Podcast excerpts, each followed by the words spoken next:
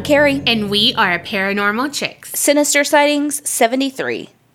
If you notice, we don't have another intro. But we have people on Patreon who this is part of their tier, like it's one of the like rewards that comes with it, and they don't want to do it. So just a little foreshadowing of the foreskin. We're going to have another giveaway before Halloween to give away some of these intro spots that people don't want to do. So stay tuned. But if it's part of your tier and you want to do it, send it in. If you don't know what I'm talking about with Patreon and tiers, head on over to patreon.com slash the APC podcast. See what all the hoopla is about. you ready to jump in? Uh, sure. Okay. Hey girls, I've been listening to your podcast for two years now, and I genuinely think I'm your youngest listener. I'm 15 years old and live in Salt Lake City, Utah. I had to like process that that we've been a podcast for two years. Oh my god! Like you've been listening since the like you're you're, you're an OG. They've been listening since they were 13. Uh huh. Oh my gosh. Uh huh. Thank you. Me and my mom listen to you, but not always together. I am 100% a beautiful creepster and wouldn't have it any other way. I have a story for y'all. It's not mine, but I feel like it should be told. Sorry if y'all wanted to cover this after this episode. I'm here to tell you the story of Cary Anthony Stayner, aka the Yosemite Killer. Heard of him? Yes, we actually, well, hell, probably around the time you sent this. It was like episode 117. I did his story, and it is good. So I am here for this, for this synopsis of all the things. He was convicted in 1999 of four counts of first degree murder. His four victims were Carol Sund and her teenage daughter, Julie Sund, Silvina Palazzo. They said, I don't know how to say it either. Sorry. and Joie Ruth Armstrong. Stayner was working as a handyman at a motel located just outside Yosemite when Carol, Julie, and Silvina came to stay in 1999. The trio was reported missing on Valentine's Day of the same year. Law enforcement found Carol's burnt car on March 19th that year, 80 miles away from where the trio was staying. Carol Sund and Silvina Palazzo's bodies were found in the car's trunk, but their bodies were so burnt they could only be identified by dental records. Julie's body wasn't found until officers were sent a note that gave Julie's body's exact location. Police later found the decapitated body of Joie Ruth Armstrong, who wasn't related to the earlier victims, in July of 1999. There were no leads, so the case went cold. Until an eyewitness said they saw a blue car outside of the earlier victim's motel before they disappeared, making Stayner the prime suspect. FBI agent Jeffrey Rinek was assigned to Stayner's case after it was reopened. Rinek was with his wife one afternoon when he got a call telling him to pick up Stayner and go for a drive.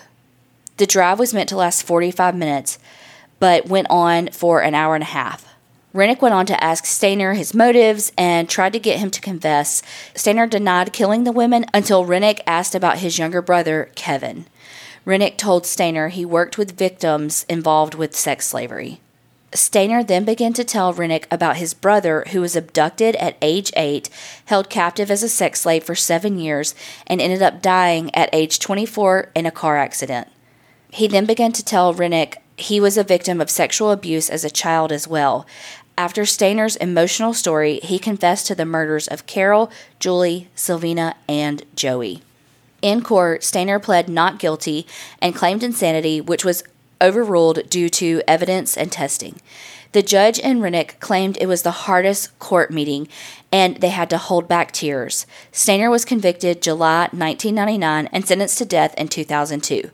As of August 2019, he was still on death row in California.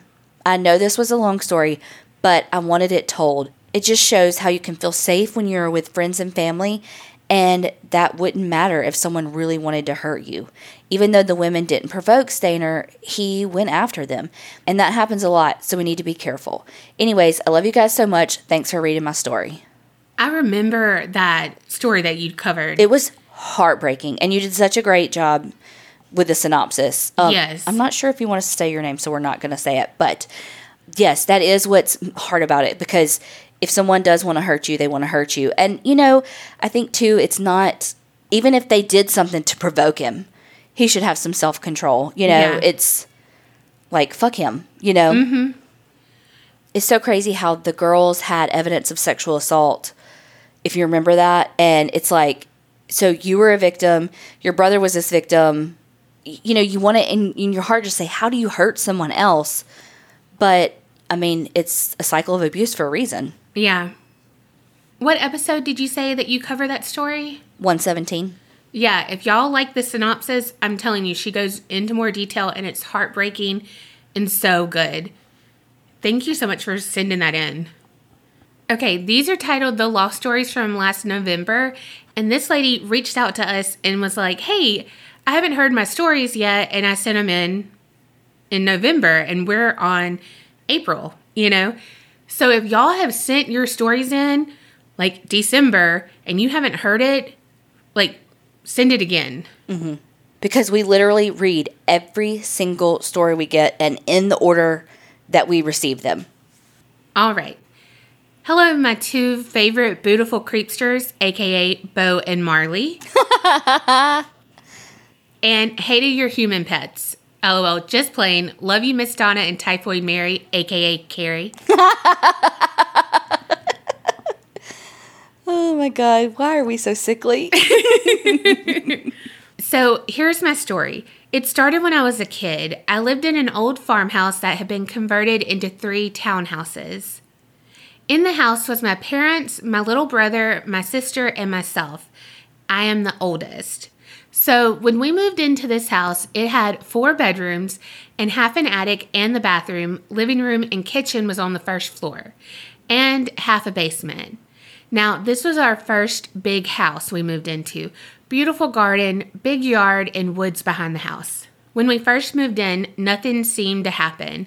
We loved having the room, but as a little kid, I started noticing things going on, like the bathroom light turned off or just weird old smells. But my parents would just play it off to overactive imagination. Well, at night, my sister was afraid to go to sleep, even though her and I slept in bunk beds. So it started with her screaming that a witch with long nails was grabbing and scratching her legs. My parents would come in and there would be nothing there. This went on for a week. Then, the last time it happened to her, my brother came in before my parents did. So my parents blamed it on him. Stupid mistake. So, three weeks went by and nothing. One afternoon, my parents took me to spend the day with my grandparents while they went shopping with my little siblings. Well, on the way back from the store, they were heading home when a black dog had jumped out in front of them. My dad swerved to miss it and drove headfirst into a telephone pole. oh no. He had hit his head on the seatbelt harness and split his head open. My mom and siblings were not injured. When he got out of the car to see if the dog was okay, he told me that he saw an old, haggard woman standing in the middle of the road with a black dog by her side. He asked if she was okay, but all she did was laugh at him. The people whose yard my dad was parked in now came running over to see if he was okay. My dad asked if they had seen the old lady and the black dog, but they told him no. All they saw was him swerve and hit the pole. These people had been in their front yard the whole time. Oh shit. So, needless to say, we moved out within a month.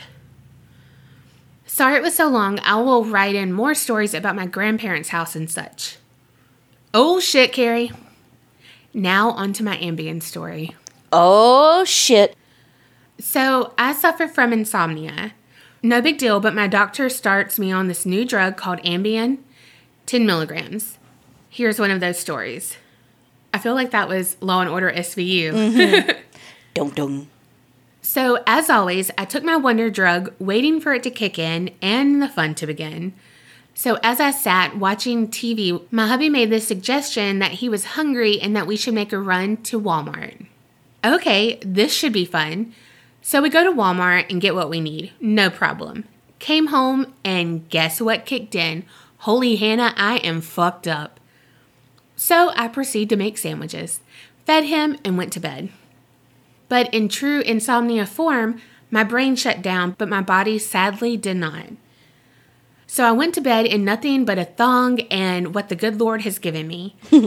20 minutes in bed, I remember what I had forgotten at the store.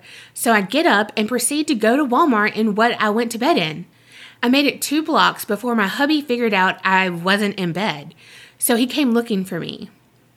Now, here I am, little old me, walking on the side of the road, walking to Walmart to get what I needed. No shirt, no shoes, bare naked ass just flopping in the summer night on a mission to Walmart. Well, he caught me and we played ring around the car for like 20 minutes. Side note, I'm an extra large pizza and tall as a tree. He was so mad, and in my drugged out state, I thought it was a game. Well, when he finally convinced me to get into the car, I puked. Then I got into the car and he put me to bed and made sure he locked all the doors so I could not escape again. I have a few more I'll send in at a later time, like how I tried to go to the car show. Love you guys bunches. Locked up in quarantine, Nikki Blue. There's a fine line between kidnapping and your uh, partners on Ambien. Oh my gosh, right? It really is. If you take that story out of context, he's chasing her around the car to get her to get in said car that she doesn't want to get in, take her back to his house to lock her in. yeah. But it makes complete sense when you're like, oh, she on Ambien, cool. Yeah. Yeah. and that witch was pissed that y'all didn't believe she was there. Oh, well, when she said her sister said that an old witch was grabbing at her, oh, I know. I just was like, oh, I could just see the nails. Uh huh. Uh huh. Okay, this one is a postponed concert tour and McDonald's secret menu. I am here for this because I have been on a McFlurry fucking kick. Hey, ladies, my name is Haley, and this would be my second time writing in if my first email went through. We shall listen and see. Oh my God, that's like two. So, like Donna said, if you feel like they haven't been sent in, do it again, but like make a note so we know to check. In case the first email didn't find you, I'll take some time to say I'm a huge fan of the podcast and it has inspired me to create a podcast with my best friend that is not nearly as high quality as yours. Well, I'm I, we recommend Will.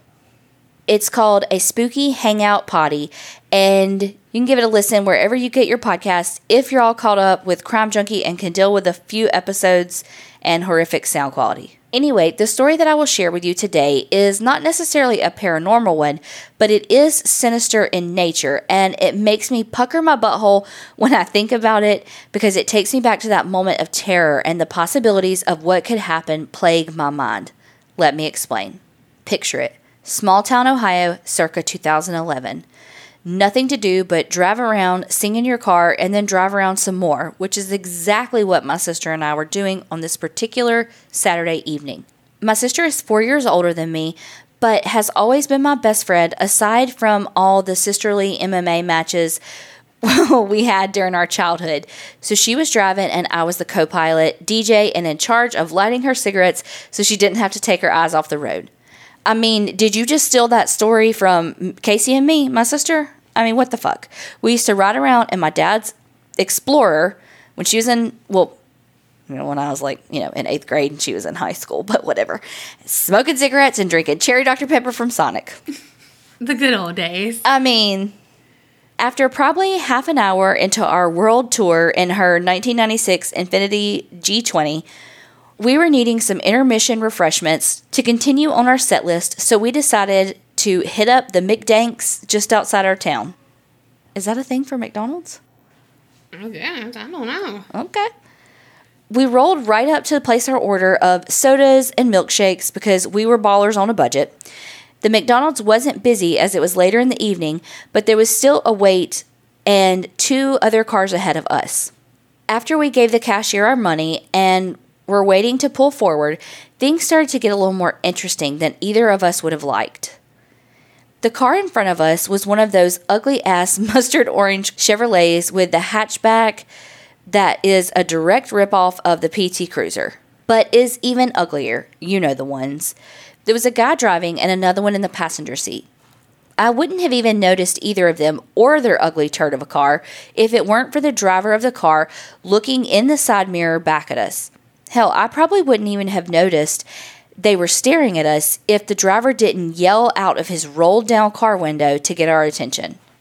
I don't really remember what he said or if he said anything of meaning at all and just kind of yelled at us.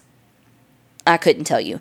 But there was something about his demeanor, something about the way he was motioning us to pull into the parking spot after them that was just not right. He was trying to be too casual, too nonchalant about it, that red flags were going up, and I felt the brick of panic drop into my lower intestines. I could have shit myself right there in my sister's car, which would have sucked for future me because that would be my first car too, and I doubt that that would be a stain one could get out. Oh my gosh. I digress. I mean, really, is she talking about you and Casey though? I mean, like, for real. By this point, we had pulled forward in the line, and they were the only car in front of us. All the while, we were ignoring them, trying to get our attention. After they received their order, instead of exiting the parking lot and driving away like normal people, they just pulled forward to the closest parking spot. My sister and I didn't say much about them other than it being a bit strange. I was for sure creeped out, but I didn't expect anything to come of it. So after we got our order and exited the parking lot, I was shocked to see the orange Chevy catch up to us at the stoplight. Sure, this was a coincidence, right? We lived about 15 to 20 minute drive away from McDonald's, so after 10 minutes into the car ride home, and we noticed that the orange Chevy was still behind us, the level of panic increased. At the time, we lived in a rural, sorry, Donna, area, so it's seldomly traveled by anyone. Joke's on you, I'm not reading it. Yeah. so it's seldomly traveled by anyone who doesn't live there. However, we were traveling on the main route heading east, so maybe they were travelers just passing through. With this in mind, we decided to make a turn on a long, winding road that loops back around to the main road, but from the direction we had been coming from. Essentially, we were backtracking and going back to McDonald's, but taking a different road to get there. Of course, they made the turn as well. That was all the proof we needed. We were being followed. The second leg of our world tour was just going to have to wait because, for all we knew, our lives would be ending soon. No sane person tries to follow someone home from a McDonald's. There's no way this could have ended well for us. My sister knew that now more than ever she needed to drive like she was in the Indy 500, and she did. We sped all around, down back roads, weaving between cars, and when we could see them no longer behind us, we raced home like a speed racer and quickly put my sister's car in the garage, which my parents were not thrilled about because that little car spews so much fluid, there's a puddle of something on the ground wherever it's parked. We hid in the garage until we felt like it was safe, and then we hauled ass inside and locked the doors and didn't sleep a wink that night.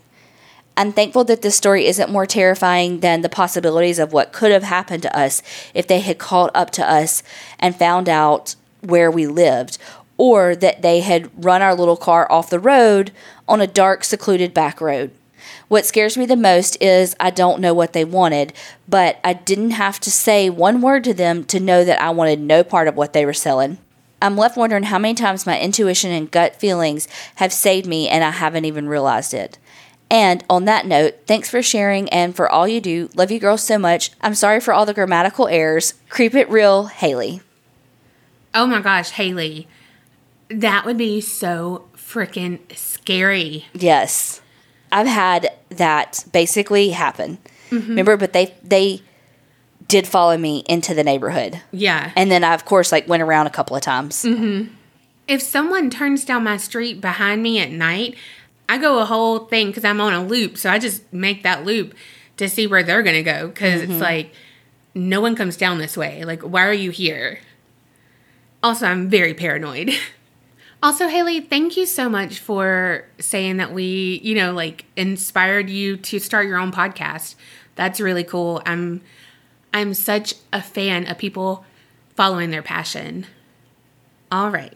Hey, I must say, I love y'all so much. I feel like I've become such a fangirl of you two. It's crazy. I started to listen to you guys when I started my new job, and I can use my headphones all day. I've gotten tired of listening to music and wanted to find something about serial killers and paranormal on Spotify. I fell in love with your podcast. It made me laugh and scared every day. Anyway, let's start with my sinister sighting. By the way, you can use my real name, it's Sundra. At a young age, I've always been able to see things, like shadows and people from the corner of my eye. I didn't think much about it because I had never learned of ghosts or anything spiritual. I remember when I was about eight or nine, I was living in a small apartment with four of my sisters. I'm the baby out of seven kids. The other kids had moved out. And I remember walking through the small hallway and seeing my sister's TV on when she wasn't home. I didn't think much of it because people forget all the time, so I went into her dark room to turn it off. The TV was just in static mode, so nothing was playing on it. I then turned it off and walked away. I then walked back around 20 minutes later and it was on again. I was confused because I thought I had turned it off. For some reason, I heard the TV static, but I also noticed that there was this low connection, like when you didn't get the antennas the right way. So it makes a sound like it's almost on. By the way, this was like early 2000 where people got most of their cable from antennas and tinfoil. I got kind of scared because the TV is not plugged into anything but a VCR player. I then turned it off again, but this time I ran away because I felt like someone was in the room watching me. That room always gave me a bad vibe, and I've always been afraid of it day or night. Then, weeks later, I was walking in the halls and noticed a lady looking at me. She was pretty tall, well, at least from a 9 or 10 year old's perspective. Or Donna's current. I mean, you're not wrong. She saw me and disappeared into my sister's room fast. For some reason in my mind, I tried to reason it away and thought it was my sister. So I yelled at her and was like, Judy? Then followed her into the room.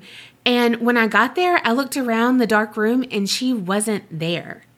I then ran away ASAP and into my mom's room and laid in the bed with her, scared and quiet because I couldn't understand what had just happened. And I couldn't explain it to my mother without her thinking I'm crazy. I haven't even told her to this day. Ever since then, I have never seen her again, but I would have sleep paralysis and I would wake up in the middle of the night and I couldn't breathe, like someone was holding me down or stopping me from breathing. I never connected it to anything, but I kept blaming myself for it and saying I'm just crazy or seeing and feeling things. After we moved out of that apartment, I never had problems sleeping like that again. But I would still see other stuff, but that's for another email because this is getting long enough. But thank you for reading and being able to say my story and making me feel less crazy and alone. Much love, Sandra. Wow. It's like part of me wants to be able to see things, but then part of me is also like, no. Like the thought of being able to see someone like standing in that corner over there, mm-hmm. like gives me the fucking heebie jeebies. Right? Like, woo. Oh, yeah. I have too much of an imagination mm-hmm. anyway, and then to actually see it, mm. and too much fucking anxiety. Yes. I can't add another medicine, y'all. Oh gosh, right? And TV static, that kind of stuff freaks me out too. Like because of a movie called White Noise. Really? Freaks me out.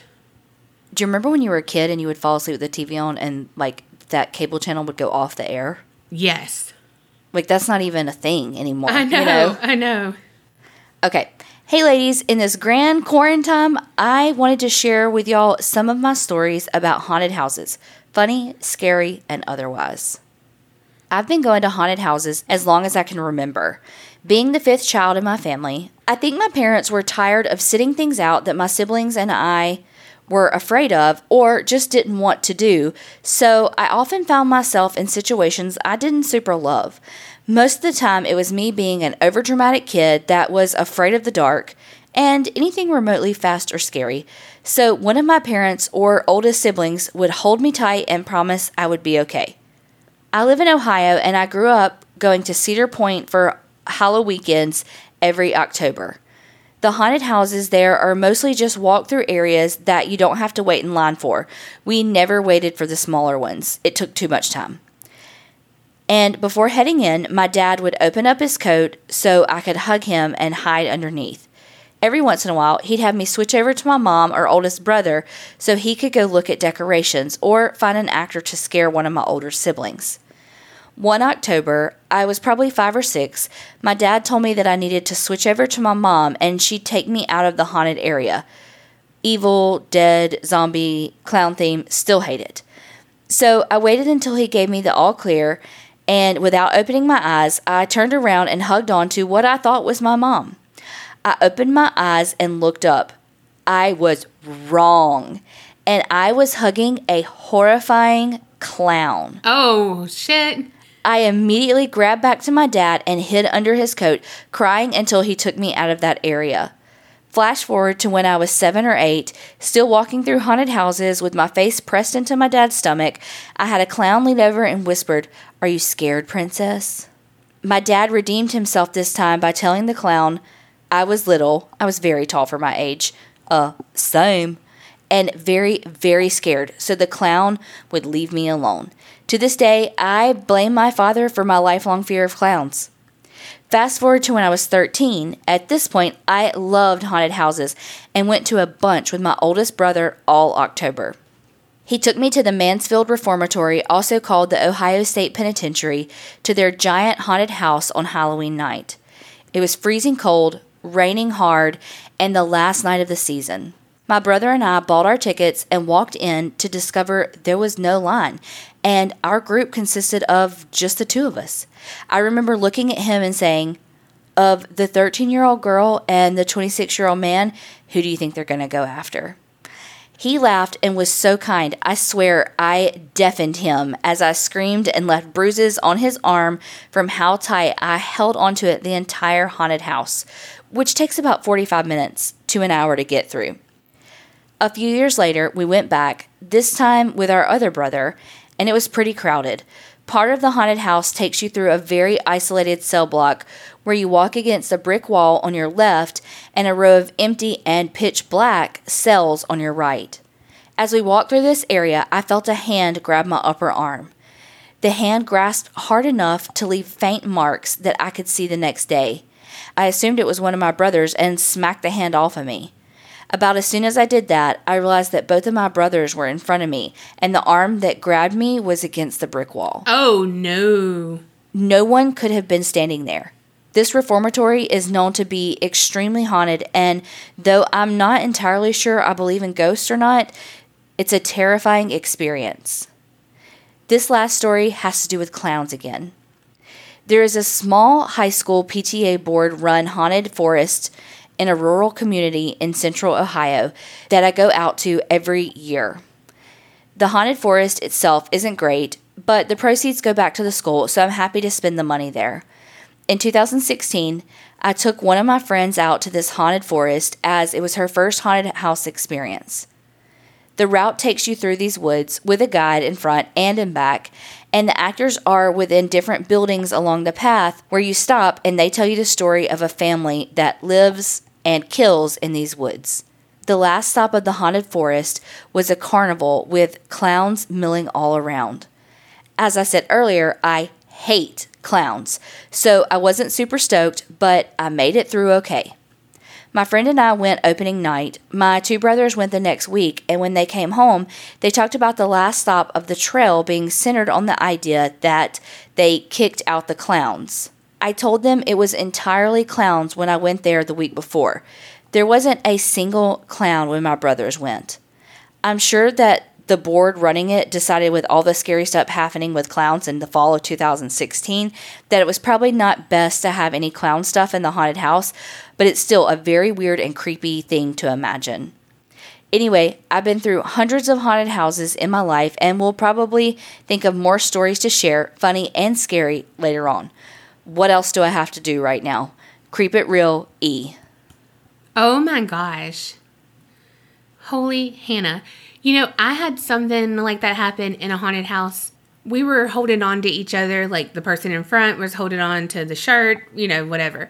Well, the girl behind me, she was a little, like, a little slower, so my shirt was being pulled a little bit more. Well, then it was let go, and then it was pulled again, and I was like, her name. And I looked around and it was one of the actors, and I was like, You're not her. like, uh uh-uh, uh, no. but I was like, Oh my God. But they had gotten her. And then, like, you know. Yeah. But I was like, oh my God, they're so good, though, because I saw how we were holding. Yeah. You know, and it was like, they just did it. And I was like, oh, you're back. No, that's not her. Okay. Okay. Hey, beautiful gals. I'm from Edinburgh, Scotland, and please don't say we're British because Scottish people hate that. So, if you don't know, Edinburgh is a really old, beautiful, but haunted city. I have a few stories of things I've heard or seen, but this is probably the weirdest one yet.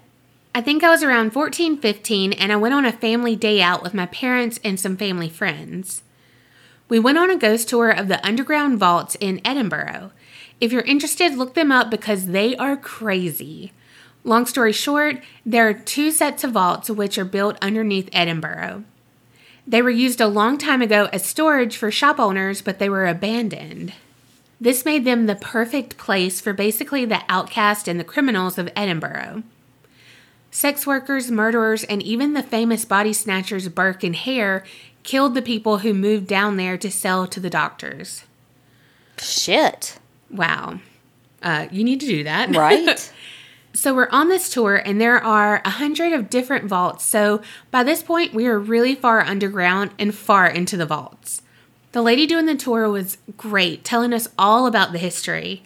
We walked into this vault where there was a circle of stones in the middle, and straight away I started to feel weird. I felt sick and dizzy. The rest I don't remember, so this is what I was told by my mom and the tour lady.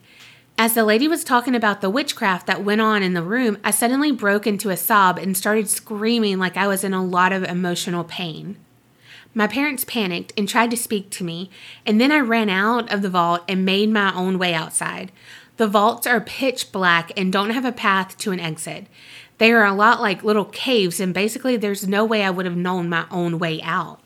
The lady taking the tour said it was like I knew my way around the vaults, like someone had taken over my body and she'd never seen anything like it. As soon as I got outside, I stopped crying, stopped feeling sick, and was so confused as to how I even got out because all I remembered was entering the room where the stones were. It completely freaked my parents out, and my mom has never went on anything like that again. I'm now 24, and I think I have a bit of a sensitive side to these things, but my mind is still blank about that day. Hope this wasn't too long, and I absolutely love listening to your show when I'm walking my two puppies. Creep it real and don't go to the Edinburgh Vaults, Emily. Um, that's all I want to do is go. Well, it sounds like a lot of walking. It does. Can I get a um Hoveround? Paul Blart it? Mm-mm, you still got to stand with that. Oh, a Hoveround. That's a segue. Yeah. A Hoveround you get to sit down on. You mm. not saw the commercials? Yeah. You not saw. Oh, Lord. Oh my gosh, that is so freaking good. I mean, maybe it was your past life. Dude. Maybe you were a sex worker down in the down in there, or maybe you were a shop owner, and you know maybe you were one of the last shop owners to like abandon your thing, and so all of those bad people were down there, and so you were like trying to get away from them. Mm. I just wrote your uh, past life story. You're welcome. okay, last one. Hello, beautiful ladies. How would you like an I survived story? Well, it's mine, and I think it's one of the most frightening times from my childhood. Okay, picture it. My two older brothers and I had gone to Hawaii to spend the summer with our dad, his new wife, who was pregnant, and her daughter, our newly adopted sister. Now, stepmom was not used to having this many kids to take care of, so every afternoon he would kick us out so she could rest. Never asked what we were up to as long as the oldest one was with us. So we found an empty beach and we went swimming. I don't swim well, so I never went in too far, but this beach just dropped off and I got sucked into an undertow. Oh gosh. The way middle brother tells it, the oldest took off first, but he overtook him and found me and pulled me out. We never told the adults. I did when we were grown. I told our dad, and he said, No way, his wife just let us go off every day like that. I told him there were three more people there, go ask them, but he didn't. I think he was afraid of the answer. But then he said what we all know no way in hell my two older brothers would let harm come to me. They took care of me and protected me since the day mom brought me home from the hospital. I was their first baby. Plus, mama would hurt them if I got hurt on their watch. I love y'all. Creep it real. Watch out for the undertows. P.S. At the time, my brothers were 11 and 9, and I was 6. the new sis was five. Oh my gosh. Y'all were babies. Yeah, that puts it into a different perspective. I'm picturing like like Teenagers. like a 16 year old, a 14 year old, and like an 11 year old. yeah. Fuck. Undertows are so scary. Whew. When we go to the beach in like Orange Beach, Alabama, or right there across the Florida line, we usually will have a condo that's like on the beach. So your balcony faces the water. And it's like you can look out there and see the rip currents because of how the waves come in. And it's just so scary, like how many people get caught up in that, you know? Uh, yeah, that's why I don't go up in there. Also, fish.